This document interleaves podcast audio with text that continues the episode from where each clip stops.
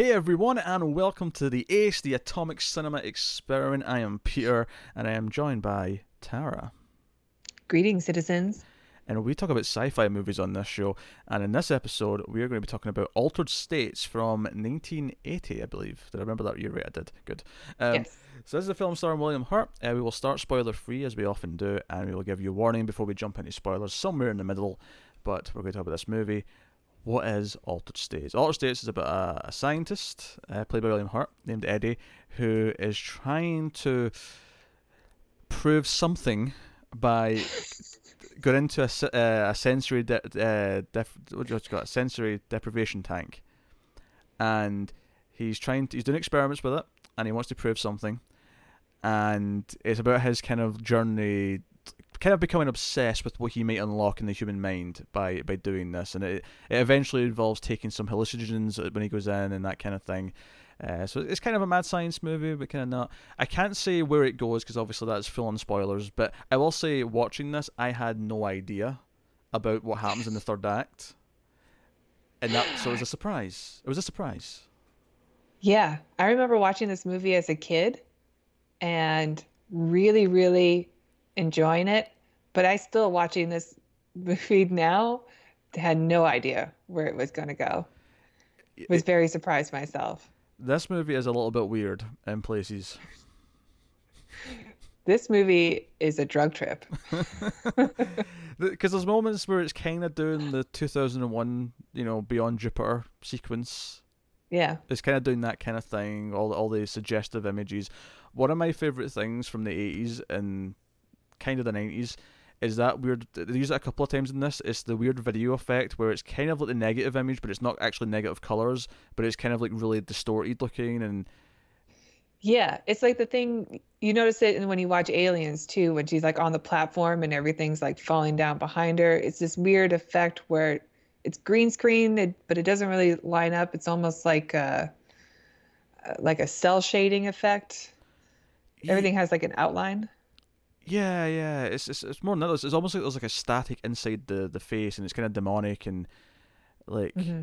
I don't know. It's it's basically like this this this is not like a cyberpunk or cyber horror movie, but it's the sort of thing where if you're doing a cyber horror movie, this is probably what the demon in the computer would probably look like. yeah. Yeah. Um, but it I don't know. It's kind of cool. Um, but yeah. So so we'll get into the plot and spoilers because I feel like it is very spoilery once you start talking about where it's going. So I'll just I'll ask the question. So you've seen this before, I hadn't, but you'd seen it a long time mm. ago. Did you enjoy watching Altered States? I enjoyed watching it. Yes. Do you Very think much. it was a good film? No. you were very specific about how you phrased that. I mean, it's a roller coaster for sure, especially like visually um, everything about this movie like from the beginning is just like sensual excess. Like it's it's just like even the sex in the beginning is like very demonic and extreme. There's hallucinogens before even though he's not on drugs i mean it's it's it's crazy. It's a crazy ride. As his as his love interest says later on sex for him, he's not really having sex with her. He's having sex with God. She's just kind of there. That's how she phrases it later on, more or less. Yeah, yeah. Sounds intense. He's having this existential I mean, experience. yeah, and they're so sweaty in that scene as well. It's like someone just poured buckets of like water and maybe some like yeah. jelly over I them. I imagine they started off with this with like the the spritzer, just a light misting, and then the director's like, no, just take the top off and dump it all on them. really go for it. I'm like, because they're by a fireplace, and I was thinking maybe if you're this hot, maybe like, you know, douse the fire. I, I feel like maybe you don't need the fire if you're this sweaty. Just, you know. It looked like they were on a leather sofa too, and the sweat with the leather. Ugh. Oh no, that's, that's how it should be done, Tara. Um, so, um, yeah, no, I, I kind of love watching it. I here's what I loved about the movie. I love the general atmosphere it had. Like there was this kind of like foreboding, like we're unlocking parts of science that we shouldn't be tampering with, kind of feeling to it. You know, kind of a mad science thing, but it kind of has that weird. I don't even know how to describe this tone. It reminds me of like Hmm. It reminds me of Spielberg, like in the beginning, Really? to be honest. Yeah, it reminds me of early Spielberg, especially with um, the dialogue. I thought I really loved all the dialogue is so well written, and the characters feel like real people. Um, there, there's this thing that Spielberg does. I really noticed it when I watched Close Encounters, where everything is chaotic when you're with a family. Mm. You know, everyone's talking on top of each other. There's stuff going on in the background. Some kids are using a table as a drum set, but they're still having a conversation, and and it feels real. It feels like a like a real family, and the chaos part is just part of reality. I do- And I noticed that in this movie too. Like there's constantly people talking on top of each other, but it all seems very organic. It reminded me of Spielberg. There's, there's, there's a lot of that, and I actually I was going to question what you meant, but when you explained it, I was like, okay, I actually kind of agree that that feels realistic. That side of it. The part that I would say they don't feel like real people is I think the actual romance feels really weird and kind of Yeah. quick. Like, don't get me wrong. That might be an editing thing though, because could- it does yeah. seem like we we travel through time pretty quickly with their romance. Like first they love at first sight, and then this weird marriage thing happens. Yeah, it, it, it, it I don't want to get into spoilers, yeah, but like it, it jumps it- it ahead quite quickly. Um, I will say because he actually does this really abrupt thing. It's almost the scene from Shark Attack Three where John Barrowman says, um, "I'm really wired. How about I take you home and eat your pussy?" Right? That's like the famous dumb line from that movie. He basically has that scene where he does the same thing really abruptly, but he does it in the most polite way possible. He says, "I would like to go home with you tonight, if that's okay." And I was like, Mm-hmm. "That's like really abrupt, but also really polite." He's really polite about it. if it's not inconvenient, I would like to have sex with you this But evening. reaction seemed genuine to that too. Like, oh, well, that could be fun. Yeah, sure, okay, sure, yeah, You we're going to do this. You seem Um, into it, and sure. and then it just kind of cuts to, cuts ahead to a couple a later scene. Then it cuts ahead to them being married, and I don't think that's a spoiler because I think that's quite early on in the movie, like, just establishing Yeah, that he's got this married early. life. Um, but I almost felt like you almost hurt it by like having them not just already be married because I felt like that was like the weirdest part of the relationship for me was just how quick everything kind of moved and I don't know that, that, that part was weird but I like the tone every time it was like him getting into the tank and every time it was like you know the other guy on the outside there's this weird kind of like almost supernatural feeling to the to the experiment where I like that it doesn't actually go feel supernatural necessarily. I mean, you could argue it does in the later part of the movie, but in the, in the sense where it feels like they're just tampering with things and weird things, you know, like yeah. like dark matter, like like you know weird things in the in the the, the wiring. I don't know. It's something about analog. I've, I've spoken to Carl about this before, where there's something about analog technology that's just inherently better to use for creepy stuff because digital is really boring and just whereas analog you can hide things in the signals. There's things like underneath. There's Yeah. and he's in the tank, and it's this cool image of him in the water because the first tank they've got, he's got this like almost like deep sea diver kind of helmet on, Mhm. And like it's just a cool feeling and tone to it. And then on top of that, I really liked uh, the music that came and added to the tone, and just generally the ideas of the film I quite liked.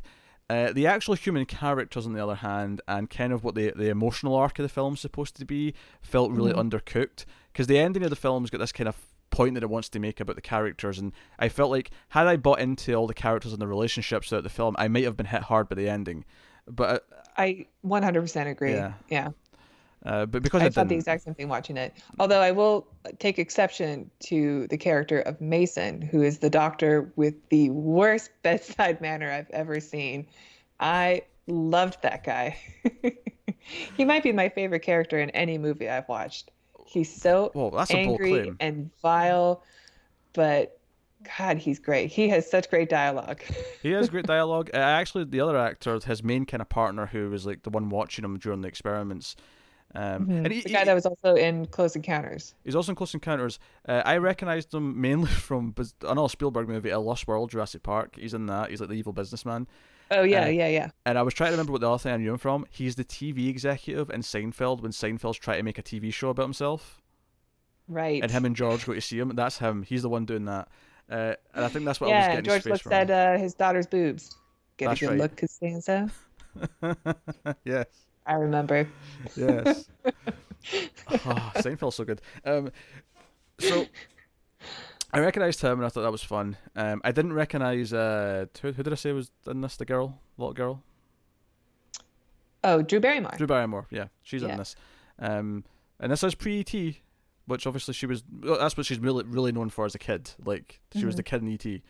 Um, So was this her debut? I don't know. Let's find out. I'll click on her. Let's see if she was in anything before this. I mean, she's young. I don't even know if she has dialogue. I think she has like some background dialogue, but she has no like real dialogue. Like she's you know she has like running up to daddy and saying hello or whatever. But Yeah, but there's there's two girls. There's two two daughters. before this, she was in more. two TV movies. One of which she was un- uncredited. She was an uncredited TV movie in 1978. I imagine she was like three in that movie because she's because she's pretty We'll young call this. this if we're using Spielberg rules, then we'll call this her film debut. Yeah. Oh yeah, because TV movies don't count. yeah, because Roma shouldn't be nominated for cinematography. I'm sorry, Spielberg. It looked better than like half of your movies, probably more than that, right? He would be singing a different tune if Duel was nominated for Academy Award. I've never actually seen Duel. I want to though, Added to the list. I'm let's make it a sci-fi movie. What the hell? because I love early Spielberg. There's basically like, basically post Jurassic Park and pre Jurassic Park. Post Jurassic Yeah. Park, he's okay, but I don't love Spielberg post Jurassic Park. But everything up until Jurassic Park, and that's to say that I love like Empire of the Sun is okay. I don't really care. Um, Yeah. but like There's like Goldie Hawn one also. That's okay. But all of these like sci-fi and adventure movies up until Jurassic Park. Mm, Duel is like a proto Jaws movie, yeah. but the Jaws, the shark is a big rig. I love that. Do you know there's a Jaws knockoff called The Car, but a car that has a mind of its own, but the actual plot beats are just a rip-off of Jaws. Oh, really? Is it Christine? Uh, yeah, it's basically kind of like Christine, but it's it's called The Car, and it's uh, jo- uh, Josh Brolin's dad, James Brolin, who's the main character in it. Well, that kind of sounds like a science fiction movie. uh, it I'd say it veers more towards horror because they never really care about explaining why the car is alive. I don't think it just you know it just is. But you know how the scene in Jaws where they all like run out the water, like everyone's like running out the water. There's basically that scene, uh, but with the car. Uh, and the difference is, is that they're just all running to higher ground, so the car can't get to them. But it's the same scene. It's the exact same premise and play, you know, play out of the scene. Uh, there's even the uh, I think I don't know if it's the mayor exactly, but there's kind of the mayor character who's like, no, no, no, we the town has to be open for you know tourist season kind of thing. We we can't close the freeway. Sure, you can. Close the freeway. Very cool. Anyway, uh, what tangent that was. Uh, so, so yeah, I like the feeling of the movie. I like you know I like William Hurt as an actor. Um, Yeah, he's really good. the relationship because it felt a bit murky. There was also like a there was kind of a murky kind of like when the thing happens in the third act where it goes further, right? And something inherently kind of goofy happens. Like, because I like when they were teasing at it because you know there's a scene where they're, they're analyzing some. Uh, I'll I'll just say medical readings. That's not being accurate, but I just want I don't want to get to spoilers or to give anything away. Um, and it, you know, there's a line from the doctor that I know you like. Um, I was like, that's interesting. And then it, but it takes it to full on B movie. The next, the next time it happens, it's like, no, this is just a B movie now. Yeah, the switch that happens, it's like, this is just ridiculous. see, see when it was existential and it was just like all, all kind of like psychological. Like I was really into Uh-huh. the, the, the theorizing about it. I was into the idea of like there's things that happen inside our heads that we just can't explain, and we're talking about it. But when like a physical thing happens, it's just kind of like, okay, this is just silly now. It's true. Like, uh, but the performances are really good. And even when it does happen, when it goes to the ridiculous parts, hmm like I'm still kind of into it. Like it's still really fun to watch. It's funny. I'm- It's funny to watch, and I was kind of into it, but I I started kind of enjoying it in a this is just insane now level where Yes, exactly. it stopped being like a good. It stopped being like a movie like because up until a point I was like, okay, I think this is a movie I kind of love, and I want to talk about the themes and stuff. And then it hit that, and I was like, oh, it's kind of just went into B movie territory, which is still fine. It's fun, but like it's not Right. you know what it was before. And I, I think I think it's appropriate to bring up the uh, the switch that happens um, bef- really happens after he takes like he's been doing the isolation chamber for a while and testing with that and it's causing hallucin causing him to hallucinate. And there's a lot of themes where he hallucinates about devils and hell and his dad dying and it gets weirdly religious and very trippy. But then um, I don't really understand how that is important because they really, really like lay it on heavy in the beginning, Yeah, and it oh even shows up when they're like having sex. yeah, But eh then it just kind of fizzles away. Like it doesn't really matter. early on, like I thought, like because the, the dad's death being brought up was brought up a couple of times back to back, and I thought, okay, like that's going to be a big theme about this movie. is like his motivation for doing this is that he can't accept that you know we just don't know things. He wants to find answers, and it's all all relating because he talks about how the day dad his dad died was the day that he kind of stopped even remotely thinking that God or religion was a real thing. He, he stopped having visions of Yeah. God and things like that, and uh, how he he thinks that there is answers in the spiritualism, but it's different from what religion is. But religion, he, he, he sort of works through that lens because that's how most most people understand it. Um, Mhm. And I thought that was going to be a big thing. There's going to be more of that. But then his his dad's death is never really mentioned or kind of alluded to at all for the rest of the film. After that, it just kind of goes No, away. but they really laid it on heavy in the beginning. Yeah. Like this is going to be important to the character or to something, but it it really doesn't. It doesn't play into anything later on. I, I guess And just even the hell stuff doesn't really come back. Like no. there's some imagery, maybe, but but for the most part, like that's that whole first act buildup was just totally abandoned. And it's a shame because some of that stuff was really interesting and kind of psychedelic. Yeah, I was and- into it. I think the first act is like the best part of the movie. So Yeah, it may, may, honestly, it might be. I, I think the.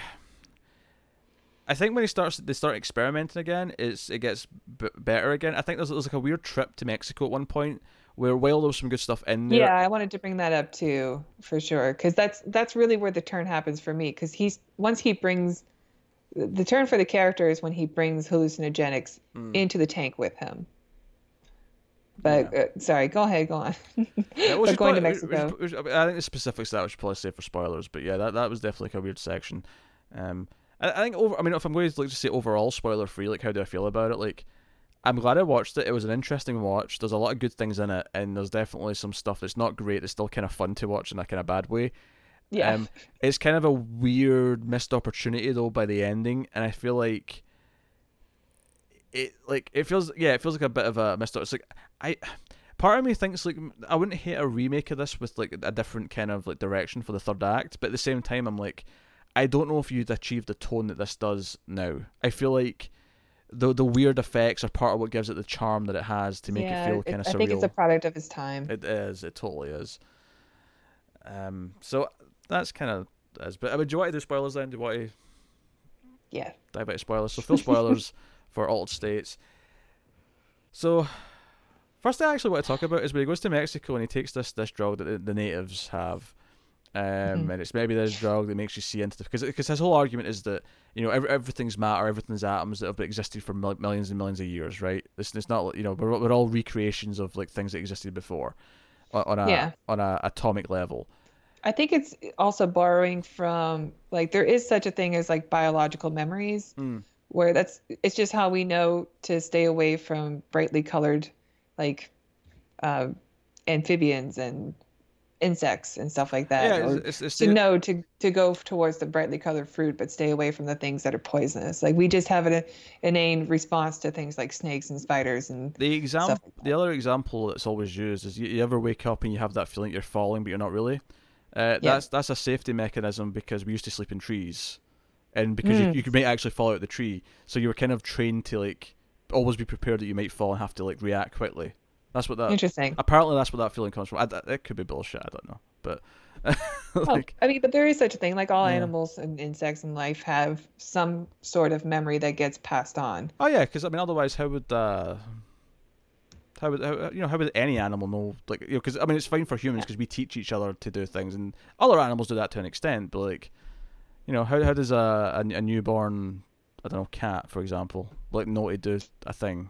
like, you know, how how, Yeah. how does an animal that's not been trained to do anything know that it needs to eat? It just does. Right. Hunger is something you feel, and you just you know you have to eat. Well, it's different from that because hunger is like a dopamine response also. Okay, sure. Because when you when you eat, you get a response from the brain like a reward. Where something like, you know, staying away from a a black widow is just innate. It's just something that we respond to when we see it. Or the feeling of falling out of a tree. Yeah. Yeah, do, do, dop- dopamine hits. My favorite dopamine hit is uh, when you level up in a video game and you just get that feeling like, yes. or no, when a when a trophy pops when you play a PS4 game Trophies. and the trophy And you pops, weren't it's like- expecting it. It's like, oh, I got a trophy. I gotta chase this feeling. I know it well.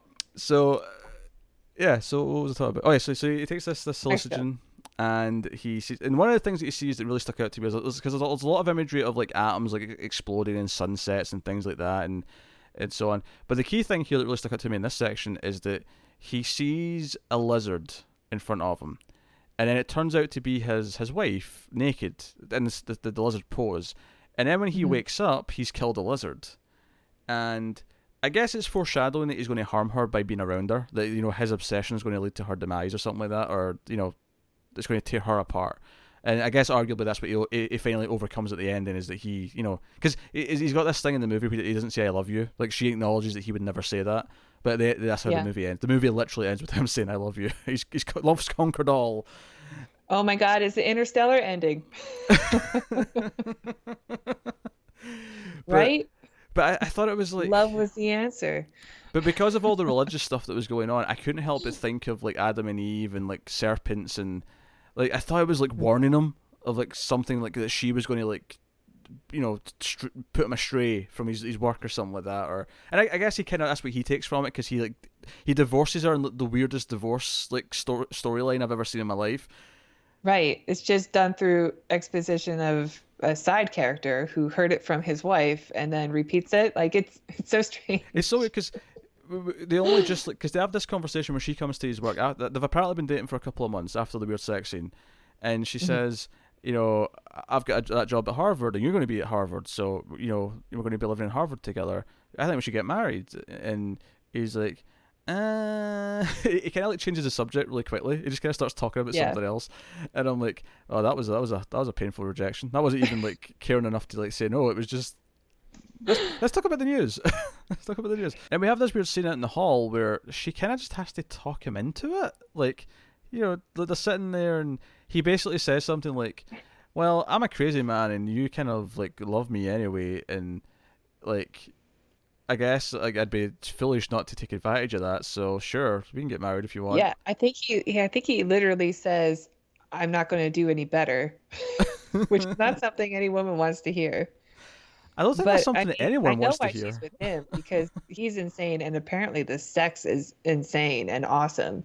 So It's she's r- in it. It's a religious experience. yes, she, she's she's attracted to his his genius. Um, because because at one point he's, he's like, "Is it sexually that weird?" And he's like, "It is, but I like it most of the time.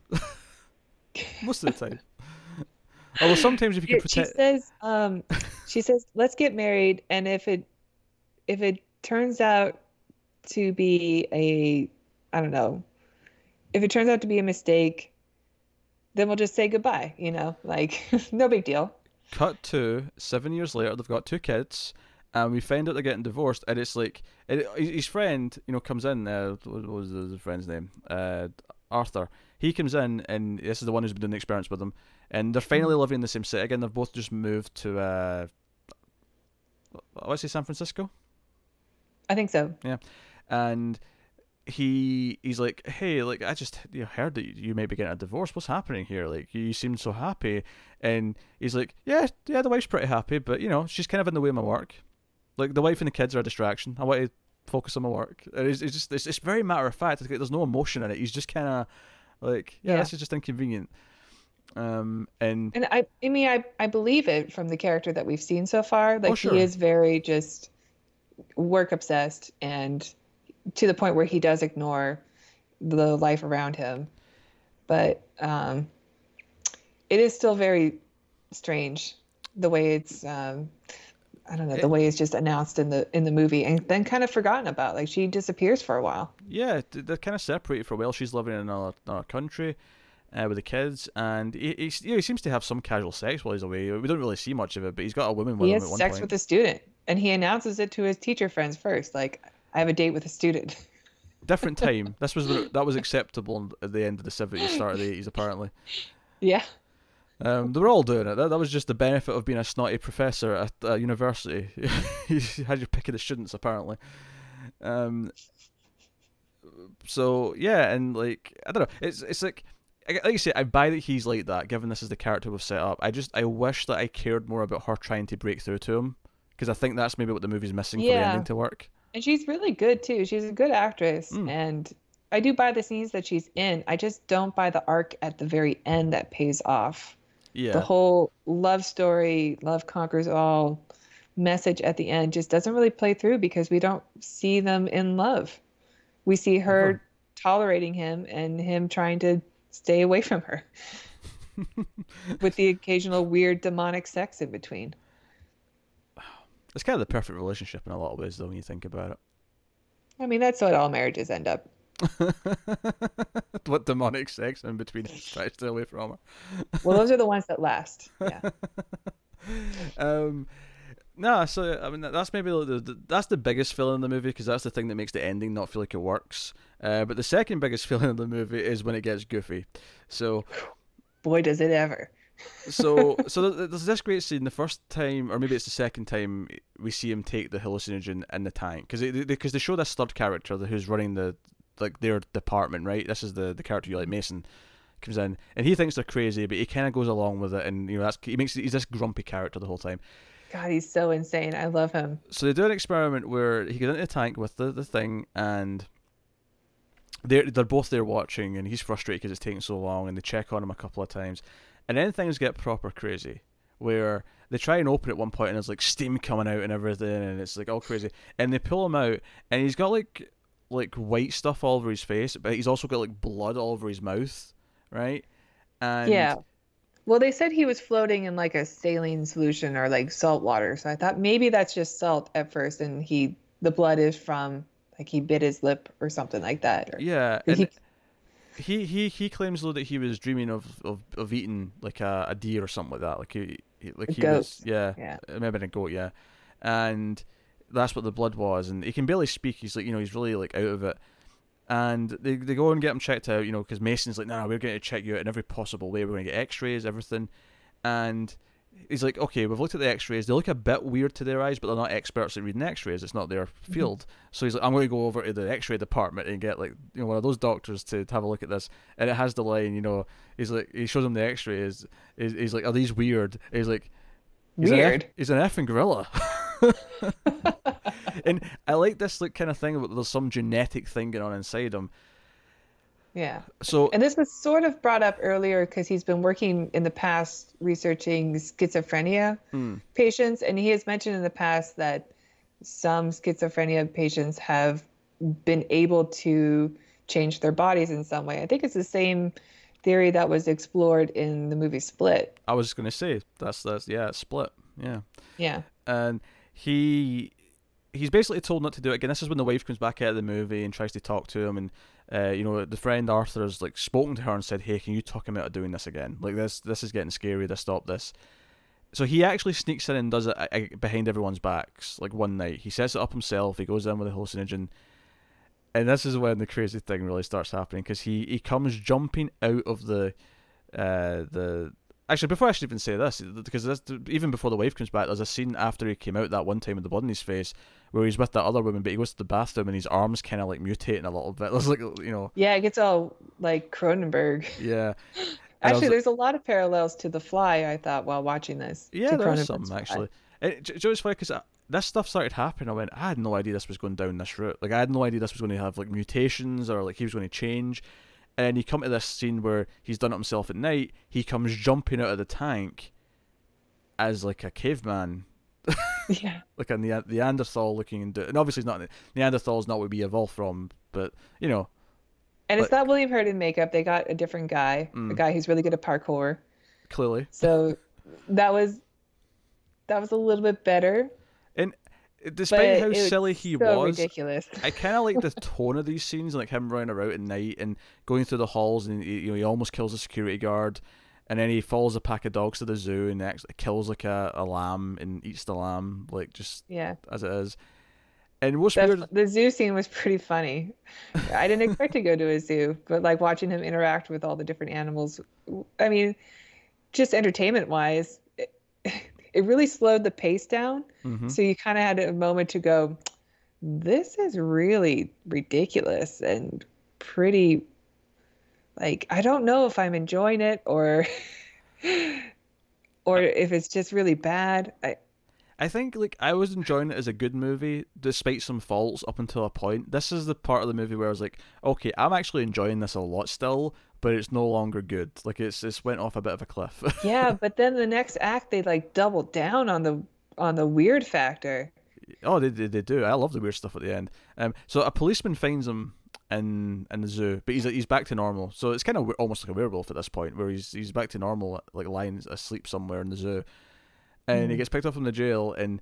Like he tells his wife what he thinks he remembers. He doesn't remember like breaking out the tank, but he remembers following the dogs and eating the lamb, and it's like he's feral and so on and so on and he says it's the most satisfying night he's ever had. Like you know, the, the you know finding the, the food and eating it with his bare hands was the most sat. And I was actually thinking, you, you being vegan, watching this scene, like just how, just how brutal, like you know. Yeah, I think a lot of animals were murdered for this movie. How carnivorous. Which was... yeah, that so, would not fly with PETA now. so you know, like he tells the wife all this, and then Mason comes in and is like, "Hey, you know, we, a security guard was almost killed. There was like some sort of ape down in the down in the, the halls at the, the lab tonight. Would you know anything about that?" And the wife immediately turns and looks mm. at him and goes, "Did you like the horror elements of that scene of like the security guards like peeking around corners and stuff, and then a monkey man shows up?" I did enjoy that actually. Yeah. Again, the movie went off the. As soon as he jumped out, is you know transformed. I was like, okay, we're in B movie territory now. But yeah, like I was kind of enjoying it for what it was. Um, and so the wife gets scared because he's like, "Wait, did you like almost eat a man to death? Is that what happened? like, is this is this is this where we are now?" And he he of course like is, is is getting more and more screwed up. He's having these hallucinations, even not been in the tank, and he's mutating. And because there's that great scene in the shower where his feet change to like like hairy big feet, and then they switch back. Yeah, but it kind of gave me the impression that maybe a lot of these transformations were just in his mind. Like he wasn't actually transforming, he was just feeling, I don't know. But then he actually does transform. So yeah, and also, I mean, I would accept it maybe he transform and then instantly like they're back to yeah. normal. There's no like there's no pain process. No. It's not like watching American Werewolf in London transformation. Oh, sure, yeah. I would I would accept the argument that even the full transformation is all just like in his head, like it's more of a psychological thing, and we're I was kind of hoping for that, to yeah. be honest. And we're just seeing the, the representation. the The problem is though, is that even if that turned out to be the case, the scenes itself still feel B movie because the visual of it is what makes it a B movie. The visual of it just feels silly. Yeah. So it doesn't right. matter that it's not real, eh, even you know if that was the case, but it was like each part, each act of this movie felt like a new movie. kind of, yeah. Like like a completely different movie that it had nothing to do with the first part. And so so it gets to this big scene at the end where like he starts to kind of like phase out a reality or something where you know it's, it's not like he's a he's like a caveman this time he's like that weird video effect happens where he's like static and he's kind of like deformed and Mm-hmm. His wife's there trying to like reach out to him, and she touches him, and then she starts to, like it happens to her. Which is this is probably the point of the movie where that I mean you could read the movie as kind of like just like a metaphor for actual mental illness and how it affects the people around you, and how he's affected her, and how it's tearing her apart, and it's all just mm-hmm. symbolic of like you know I'd argue that's what the movie is really about. Um, to a point. I don't think so. I think it's just science mumbo jumbo. Like I don't. I don't think there is a theme. I, I think it was supposed to be the love story, but it totally failed. Well, uh, that's what I'm saying though. I, th- I think it's about how it, like his mental illness, if you want to call it that, is affecting her, and that's why that the scene at the end represents that it's tearing her apart as well. So he has to come back from the brink of it to, to, you know, like that. That is the only that is the, the real first step to healing is that he he accepts that. Yeah. So, but I, I love the I love the effects in this scene, but the, the I love the visuals yeah. when he's like banging against the wall and he keeps changing. Yeah, there's like, like just one single frame of him is normal, like in between the, yeah. the hits. Yeah, um, really also good. the uh, the five point one soundtrack uh, for this because obviously it wasn't released with that originally, but the the, the redone soundtrack. Uh, the subwoofer was going nuts for me. Uh, you know, every time he hit the wall, it was like a thud, and it felt really good. So, mm. shout out to the sound design. I don't have a good sound system, so I didn't pick that up. um, but no, it was good. Uh, and then you know he sort of like he, he's banging he comes back to normal, and then he, he grabs her when she's still this red negative effect, and it turns her back to normal, and it you know they're they're, they're kind of hugging each other, and like he's still naked, and they're kind of on the floor together, and he says I love you, and they're, they're hugging and crying, and that, that's the end of the movie. That's like the, the emotional climax, and it Yeah, well, we totally skipped the part also where he goes into the tank and his wife is there and the two scientists are there watching him. that's and true. it- that's true. They like open up the tank and like fireworks come out. it's just It- this big beam of light and steam's coming from every Yeah, corner it, of the thro- room. it, it throws And then the whole them- tank disappears into a vortex. It throws one of them against the wall. Like sh- she has to be carried out because she's hysterical, and then she gets knocked out because she gets tapped against the wall. It's weird. As well as those. I feel like old movies, for some reason, think that it's really easy to like make a woman pass out. Like they always seem to faint. Like the easiest way is. Yeah. I don't understand it. And every punch is a knockout for a guy, yeah. Yeah, and every punch is a knockout for a guy. Yeah, um, it's like I don't know. It's just weird. Like people don't faint this often. Well, they used to have fainting sofas. If I can make Tara faint on this show at any point, Hmm. I have succeeded in life.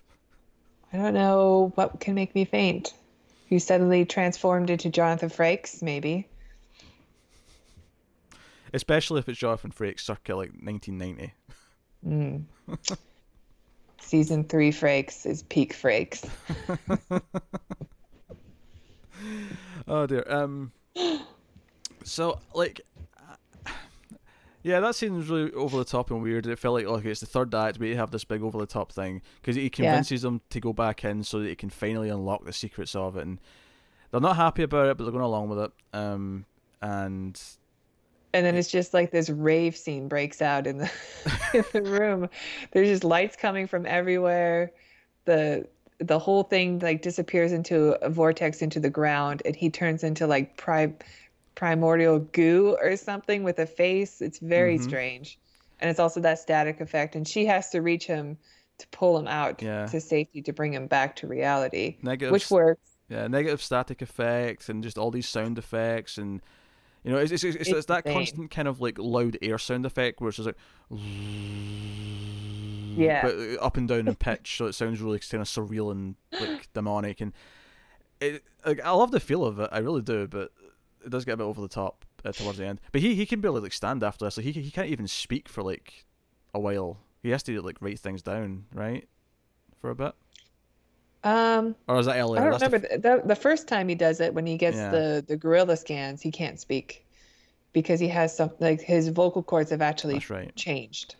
Uh, but this time, because they have to carry him home after this, he's like, you know, they put him in bed and stuff. That's right. You're right. Yeah.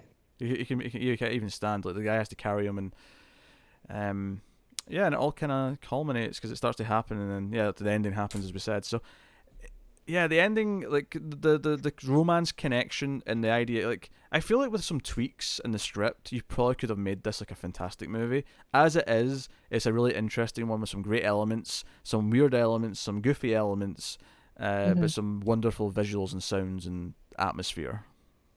I did really like the sound designs in it. Like during all the the drug trip scenes, like I was I was into it. I know it was all very 2001 Space Odyssey, but I was uh just like, man, this is a pretty heavy trip. Yeah, I feel like I'm going on it too. It, no, it does a really good job of that. I mean, Ken Russell, who directed this, what else has he done? I'm curious. I don't know. I I did look him up, but I don't recognize anything. The the Devils, Tommy, the boyfriend, and that's uh, two words. The boy friend. Um, Is that a prequel what to this? to the boy? oh, to the boy. Oh God, don't even don't even joke about that. Don't even joke. Uh, well, he did a lot of TV stuff. He directed a movie in 1991 just called Whore. what is this? Well, he does like to direct, you know, sex. There was a lot of sex in this movie, Yeah, or a lot of just naked bodies and the pros- sexual imagery. I'm going to read the description of this from IMDb. The prostitute Liz works on the streets of Los Angeles. She recalls her life in flashback. When she marries an alcoholic man, she leaves him with their with their son. Then she works as a waitress at a diner until till the day a man introduces in, introduces her to prostitution. She is, later she is raped by at least five men. Oh, this sounds like a depressing that shit movie. Uh, and the and the pimp Blake protects her. Liz tries to and for the record, those quotation marks are in the description. That's not just me doing that.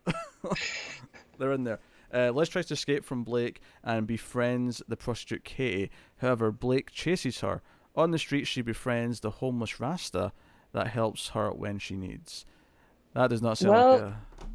It sounds like the same director for sure, because that description went very to very strange places. Very strange. Yeah, yeah. I don't, I don't, I don't think I need to It see that sounds super depressing, and uh, that's not that's not going to be on my list. I think the director of this movie, like he clearly has a vision and and he's talented because there's a lot in it that's really good. Like when he, Mm. I think the dialogue is all great. Um, I don't know who wrote it, but um, maybe that's why. And again, I, I saw a lot of parallels to older Spielberg films when I was watching it. Hmm. And even in the beginning, when he started to do the mutation stuff, I was reminded of The Fly. And The Fly has sort of the same arc with the character. Like it's about Kinda, yeah. love. It, it and- done better though in that movie, admittedly. oh, Um, for sure. We haven't reviewed it yet, but it's on our list. Uh, Paddy Chayefsky wrote the novel and then adapted it himself. okay. Do you know what's really weird about that name? Paddy's so Irish, but then Chayefsky's like so Russian, or Yeah. at, least, at least Eastern European. So I don't know the the lineage of of Paddy Chayefsky, but uh, Mm. I'm curious. And interestingly, he was born in the Bronx. what a, what an interesting person. Yeah. Well, the U.S. is the melting pot. There's a lot of Irish people though, uh, in that, and you know, in New York. and- York, yeah. yeah. So I mean, I mean that part makes sense, but fair enough. You know, um, uh, as you do. Um, it's an interesting movie. Like, I, like I'm glad I watched it. There's a lot of there's some nice little directorial touches. There's a scene where, you know, when he's been asked about the guard, like, do you know anything about that? He's like, he- like William is William Hurt standing at the end of a hallway, and he's like, in complete silhouette, like he's in shadow. You can't see his face, and it feels really intimidating.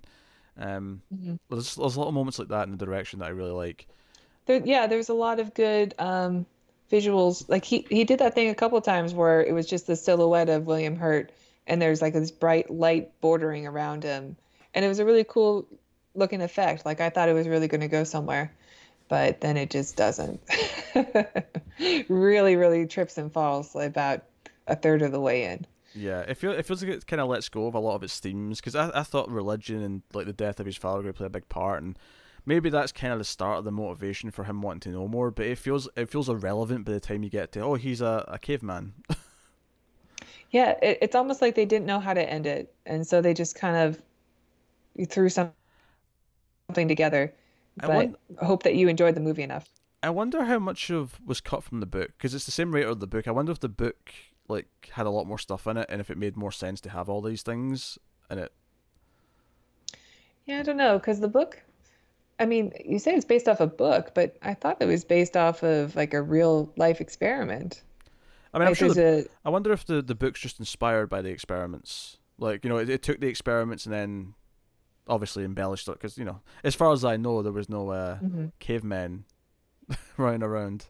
no, no, but there were like isolation tests being done in America for, I think, for like the mil the government or the military. We they did um, LSD tests in isolation chambers, and uh, I think they used LSD for like a truth serum, or they tried to figure out if they can use it for that.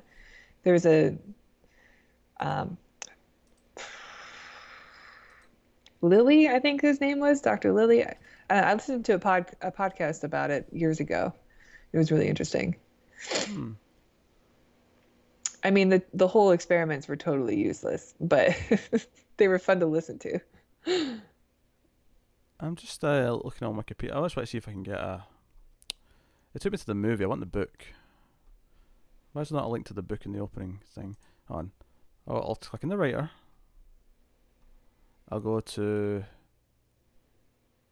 uh, filmography, I guess.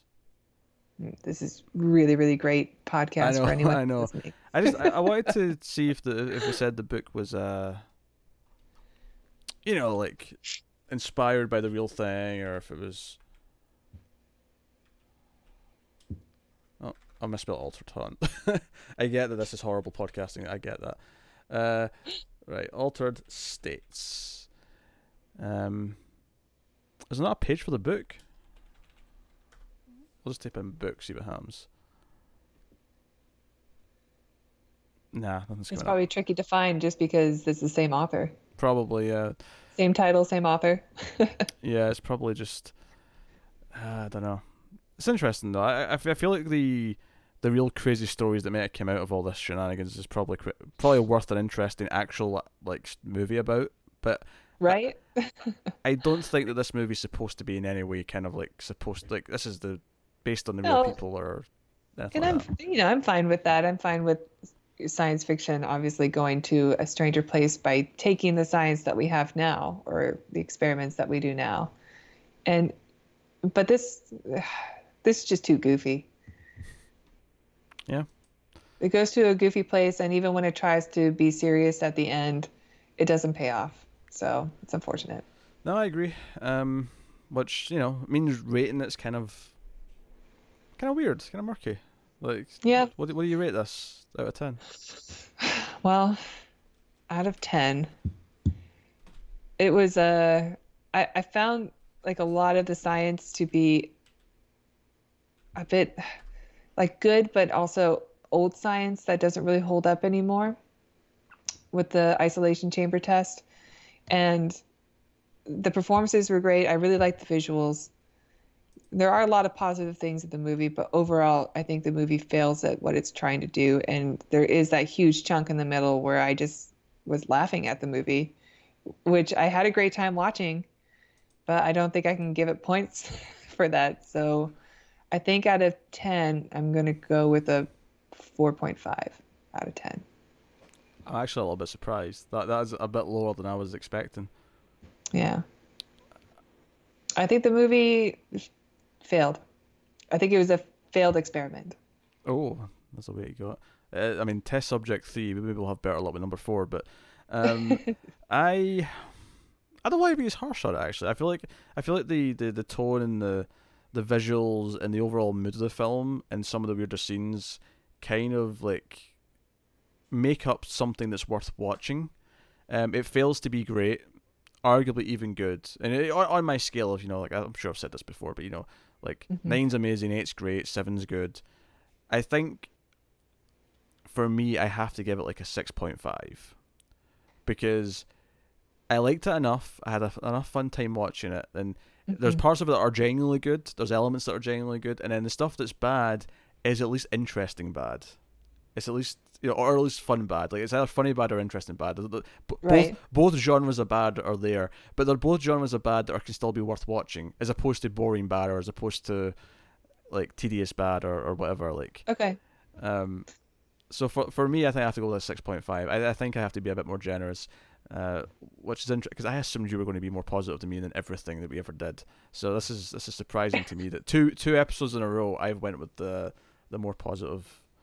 Outlook. You you rated Bumblebee higher than this, though, right? You you, you rated that like a six or something. I gave it a six, Yeah, I interesting. think. 'Cause- yeah, I think Bumblebee is a better movie than this. Although I do think this movie is more unique and like the first like the first third of the film, I was into it. I thought this was really great. I liked all the visuals. I liked uh, some of the stuff with the the Native American tribe or the Mexican tribe. I thought was a little tropey.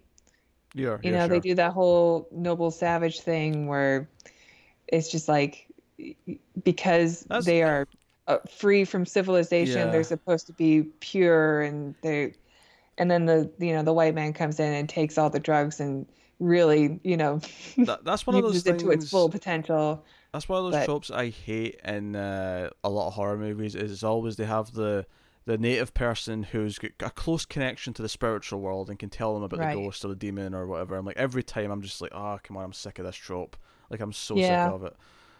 hmm and it's even worse. I do they- love that they just gave him like a moonshine bottle full of drugs.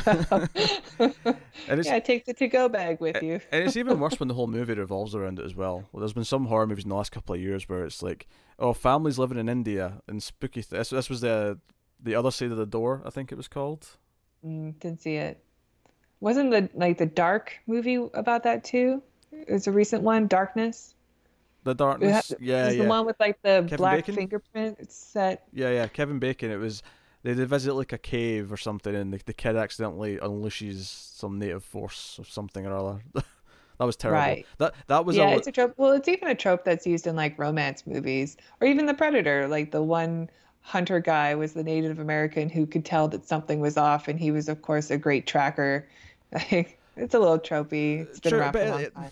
at least in that though, it just kind of felt like It's still a good character. Yeah, and I still love that character. like he, you get the impression in that movie they could have just swapped the races around with another character and th- that character would still have worked so that's why i don't think it, it plays as being super like True. oh god we're doing this You're right. It's more like um I guess it's worse in like films maybe like The Last of the Mohicans or um what's another one? Last of the Mohicans, maybe Last Samurai because it works also with the Orient like when what what the old Mhm. um English people used to think of the Orient as their mysticism and stuff can also Yeah. be the same. But in any case, uh, it's still the scene still worked for me. The whole oh um, yeah it went places yeah it went places yeah yeah oh yeah it went weird places. yeah no so I think it's interesting I, I don't know if my scale is the same as your scale though, so we should probably figure this out because what is a four point five to you? uh 4.5 like 5 is mediocre right 5's like just kind of in the middle right and then yeah, that's what I was thinking. Yeah. So, but to, to, to me though, like uh, uh, even a bad movie that I really like, I'd probably still go above a five. Like if it's so, if it's actually, I mean, not not in all cases. It's kind of weird. It's like I'd give like a dumb slasher movie like a six if I really liked it, but I'm not going to go give like the room a six. Like the room, the room's a one, right? I mean, it, there's no way, shape, or form the room's not a one out of ten, but it's a great one out of ten. no, the room is yeah. it's so rewatchable. Yeah. Um, if I, we're talking about the darkness. The darkness was a one. Like I hated the darkness. Like Oh, really? I yeah. didn't see it. That that movie had editing problems, like just like basic editing problems in scenes where characters were talking to each other. It was like just the most unprofessional, like mainstream movie I think I've ever seen. It was insane. um, but like, uh, like I'm kind of curious what a one movie looks like though, so I may watch it. the the new uh Hellboy, I give that like a four. Okay. Um, I feel like I feel like most of the movies I give like a four to or like the the really bland horror movies that just bore the shit out of me. Like those are usually fours and threes. Okay. I think I think 4.5 I'm still going to stick with then cuz I oh yeah, have your own scale. You don't have to match my scale. I think it's still well, I was going with, you know, anything above 5 is probably a recommendation or at least if not a highly recommendation obviously, but it's still worth watching. Um I think this is just below worth watching. I, I- guess that's where we disagree because I, I do think this is worth watching. I think it's interesting enough that if you Mhm. like this kind of sci-fi, you're probably going to at least enjoy some of this, or at least be fascinated by it. Um, even though it doesn't add up, all the parts don't add up at the end. Oof, it just goes off the rails so so so bad. It's so I don't know. I'm going to stick with my 4.5. That's fine. That's fine. I'd say if you're a fan of sci-fi, check it out. Um, but otherwise, I don't think it's worth watching. I, I, I think it. I can't call it good, which is why it's not getting the seven. I'm giving it a six point five because I think there's enough interesting things in there that I, I thought it was a fascinating watch, and I wouldn't even be opposed to watching it again at some point. And Mhm. if I'm willing to watch it again, I can't. I can't really go too low. That said, though, The Room is a very rewatchable movie, so it doesn't always track logically. You know, Okay. you know, Ra- ratings are a are a fluid stream. Like you know, sometimes you change your mind. Sometimes you look back at things and go, "Oh, I was far too lenient years ago. I was too harsh years ago." Usually too Mm. lenient. Most of the time, I'll look back and I'll go, "Oh, I rated that an eight or nine. Jeez, no, no, no. I'm bumping that down a, a number or two. Uh, but no, it's fine. Uh, so you know, but you know, I mean, pe- pe- pe- if you've been watching the other shows I do, like Screams After Midnight or or the one twenty one shows, you'll you'll know how I rate movies already. But as we go through this show, I'm sure we'll it'll become clearer and clearer Well- what, what numbers from both of us mean. Right. Maybe I'll revisit this movie one day. But I don't. Maybe it's like a fun experiment to show somebody Hmm. Yeah. because it is it is watchable Yeah. because it is kind of even when it goes off the rails it, it still is kind of fun to watch Yeah. but yeah. it's not for the reasons that the movie wants it to be and No, that I'll be honest. I'm those, glad. the, those three parts are just so different from each other I am that- glad you surprised me with your score though, because I did not see that coming. I genuinely did not see a 4.5 coming out your mouth. So, I'm, I'm, but I'm glad I'm surprised. well i hope the review that i gave makes sense that i would score it that way though I, Right. eh, yeah, more or less Okay. did. Okay I, I, it doesn't seem too harsh I, I guess because I expect I, I think if I give a movie a four, I think I'm angrier during the review. and you didn't seem that angry. well i came in at a five and after we talked about it i went down to four Oh, that happens a lot. Me and Cara do that all the time. Or like talking about it will enhance it or make it worse, depending on yeah you know what, what it was. um, I, I think you know your favorite movie of two thousand and one. I feel like that's a movie where talking about it and watching it again like probably puts that higher up. You know, yeah maybe not anymore because you're probably as high as you can probably go on it though. If it's your favorite Well, movie. if yeah, but if somebody is not as high about that movie and then they'd have a conversation with me about it, their score goes up. You hope. Oh, they say, they say that so you, that you shut up. They're like, yeah, it's fine. It's a ten. Leave me alone. what? People do that? I have to reevaluate my life. This one goes to eleven. Um, I've never actually seen This Is Spinal Tap, just for the record, for anyone who's uh, not getting that reference. It's from Spinal Tap, but I've not, I've never seen it. I just know that clip. It's worth watching. Is it? Mm. It's not sci-fi Should though. add it to the list. No, it won't be on this show. The amount of times Tara says, "Oh, we should add it to the list," when it was something we were t- talking about, I don't know, like the Sandlot. Add the Sandlot to the list. No, we're not adding the Sandlot to the list. It's a baseball movie. Not sci-fi. I mean, the dog is borderline sci-fi, right? He's like a monster. Monster movies are sci-fi, like Frankenstein. He's Franken-dog. Yep, on the list. So it's funny. We, we we've been talking recently about doing some sort of top sci-fi list to try, you know, early on the show to sort of like set a precedent for our tastes.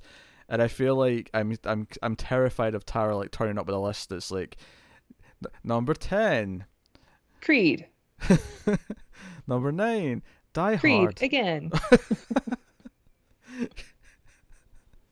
Is Creed like your second favorite movie? Is that is that Creed is just like my wild card 10 Okay. out of 10 movie. So I like to bring it up a lot. But it is a great movie. I, I don't movie. know what my wild card ten out of ten is. I, I don't know what my surprising ten is. Like, you expect Alien and Aliens, you expect Halloween and you know hmm movies like that. I don't know what my surprising number ten is though. I've done like a couple that most mainstream people wouldn't have heard of, but I don't think if you're a film fan, it's not like you're not surprised. Like, oh, what's that? You you- you're interested. Like, if I'm giving that a ten, why did you give it a ten? Yeah. Nobody nobody's surprised by The Godfather being on anyone's list. No, of course not. Yeah. Godfather Part Three, the maybe. I haven't seen any of them, but I can add it to the list. I pulled it up. So Godfather trilogy, sci-fi. I feel like you're discrediting this show because everyone's going to start thinking you don't understand what science fiction is, and I feel like. Well, we got three in a row. That's pretty good. Oh yeah, next week on the Sci-Fi Movie Podcast, Schindler's List. Black and white is very science fiction. What's the deal with the pink girl? Is she an alien? I think we uh, could write a film paper about this. Oh God. Um. Do you know actually that was like the one movie we ever actually analyzed in English in high school, and I always thought it was a weird choice, like to pick a movie that's based on a real thing. I'm like, this is harder to like sort of analyze in a in a, in a vacuum because it's, you know, it's, it's so tied to like a major, you know, tragic thing in history. I don't know. It was, I thought it was weird. I thought it was a weird choice. Yeah, it is a weird pick. Yeah, that's how I saw it for the It's first time. probably a big downer for the class. Oh yeah, we had to watch that in class. That, that was that was how I saw it for the first time. Um, yeah. no, no one was cracking jokes. Like everyone was No. very respectful, especially when it got to certain scenes. Everyone kind of quietened down. It was just okay. This is you know. Of course, there was the, the ten minutes to start as the teacher tried to learn how to work a VCR because if you, kids today won't know this, but there was this thing in school. You know, if you were if you were in school before DVD players were, I mean, DVD players were common in high school for me, but was, some things were still Yeah. VHS. Did you Um, pull out the trolley that had the, TV on the top trolley with the TV on top? with the belts across it so it wouldn't fall over? but somehow teachers always had trouble working the VCR. Like they Uh-huh. just didn't know how to operate it, and I'm like, "Do you have VCRs at home? Is the one the school buys just kind of weird and just not intuitive? Like what, what's going on here?" But everyone I've ever spoken to from other schools, from other countries, we all share this. Like the teachers never knew how to work the VCR. Yep. It's true. I don't know. I don't know what it is. Um, and Joe, Joe, Teachers are just from the same workshop, I guess. No matter where they are, they all come from the same plant. Uh, yeah, and for yeah, for people listening or watching this who are a bit younger, and this makes me feel feel old to have to explain this. A VCR played VHS tapes. VHS tapes were like reels of film in a in like a, a rectangle, a plastic rectangle. This was what happened before discs were, you know, had movies on them. And you had to use buttons that you pushed in order to operate it. Joe, I I mean, I'm joking here, but you know, I I I watched season one of Runaways, and there was literally a scene in that- that show where, like, the, like their their like one of their parents who died left them like a hidden item, right? And they find it's a VHS tape, and they find Uh-huh. a VHS tape, and literally the, the the six teenagers go, "What's this?" And I was like, "Oh my god, I'm old. What? Stop this! No, no." Teenagers still know what VHS tapes are. No. It's not a cool thing. They don't go to like, you know, Urban Outfitters and get their vintage VHS tapes for their collection. Oh man, I'm not. VHS of the Sandlot. No? I'm sure I had that taped off TV. Oh, every teacher owned a copy of The Sandlot. That was like the standard. I'm not teaching this week. We're watching The Sandlot video. Maybe in the US it was, but not so much everywhere else. I don't think. The Stand, Sandlot, Stand and Deliver. Every teacher had a copy of that.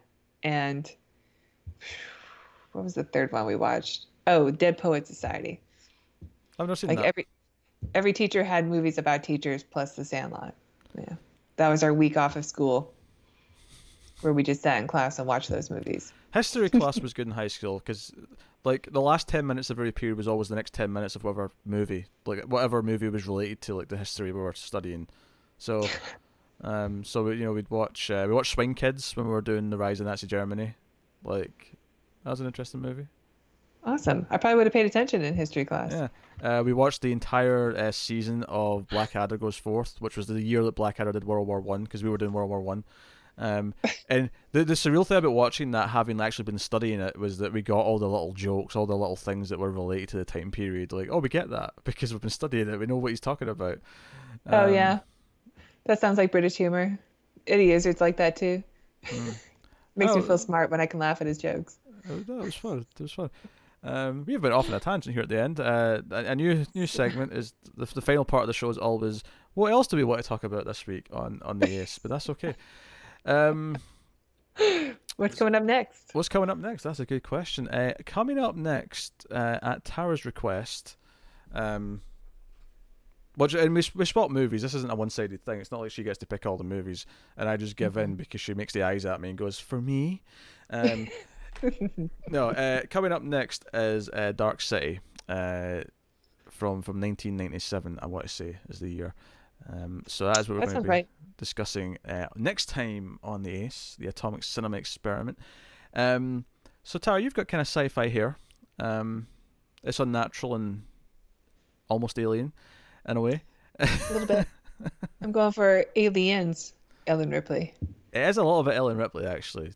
Yeah. You could easily do a bit of cosplay. I mean, I think next Halloween, if you need an outfit, all you need is the, the white shirt, the, the the blue overalls.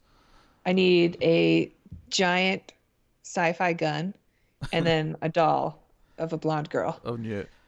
Or you could go out and just build a power loader outfit if you really want to get wacky. But People do it. Yeah, you just you just walk in rooms and say, "Get away from her, bitch." Uh, I'm sure I'll get a standing ovation every time. I think you'll find the line is "Stay away from her, you bitch," and that was a double reference because I just referenced Aliens and then referenced Scream Two when they corrected someone referencing that line. That is how nerdy I am. Yeah. You just went nerdception.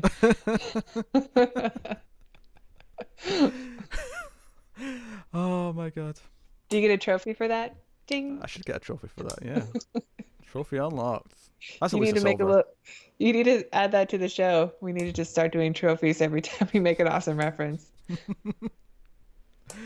Uh, do you know what I love about that scene in Scream 2 though? Is the, the debate in sequels and like he brings up Cameron and how good Aliens is and how good Terminator 2 is and like Mm. like I'll stand by it. I think Cameron's like one of the best sequel makers of all time. Like I don't care what you think oh of yeah, Avatar. sure. Avatar 2 might be the best thing ever because he does number twos like nobody's business. Like Right. Avatar. Avatar got a bad rap after it came out, but everybody loved it when it came out. See when see when Avatar 2 is about to come out, we'll do Avatar 1 and I think you'll be surprised to find that both of us probably quite like it for the most part. So um, we usually lost like half the viewers. They're like, no, Avatar, don't like it. No, we're not listening to these two anymore. I, Oh come on, those people are probably just they they remember what it was like when they saw Avatar It's- in the theaters. like it's not it's not Cameron's best movie or even like in his top like four or three. or Sure, I get it. It's Dances with Wolves, it's Fern Gully, but you know what? It's better than both of those.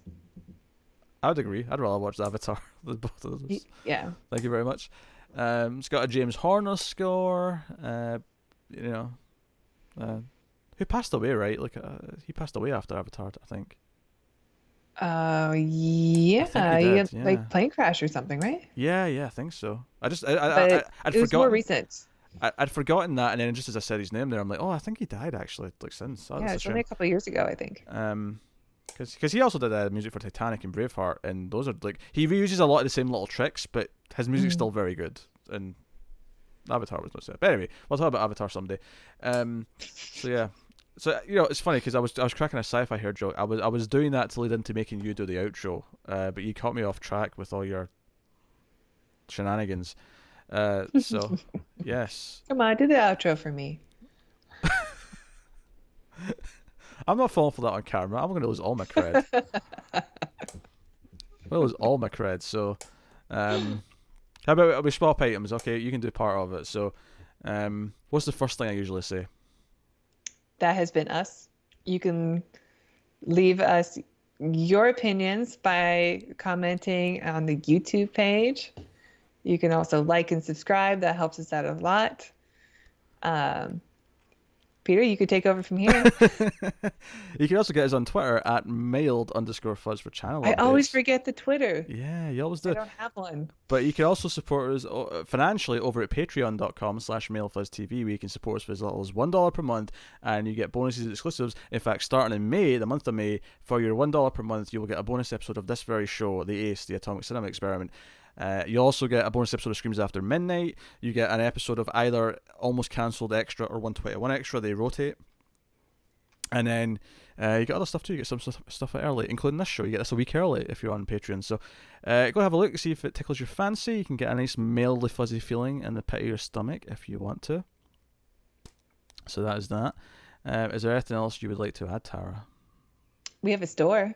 We do actually, yeah. We have a, a, a Spreadshirt store. We have uh, both a US and a UK store. There's links in the description, and you can buy shirts and hoodies. And possibly by the time this goes up, there'll be the Ace shirts and hoodies. At least with the logo. I think eventually we'll maybe like do some cool things where it's like different designs or whatever. If I can talk Tara into designing some t-shirts. Uh, but I shouldn't have shown him those pictures. yeah, she showed me some pictures. They were very nice. Oh, that sounds dirty. That did sound really dirty. You, I bet you're glad that you, you said you you made a point of talking about drawing first. Um, no, God, there's, cut that out. yes, that is us. I'm playing with the remote, by the way. That's what's what I'm hitting off my hands. I do, I do things with my hands a lot when we're recording. So I got a pen. yeah, yeah, try to play with something. um, and th- that also sounded dirty. No, keep your minds off of it. There's none of that going on. Just take this all out. It's all garbage. It's unusable. Oh dear.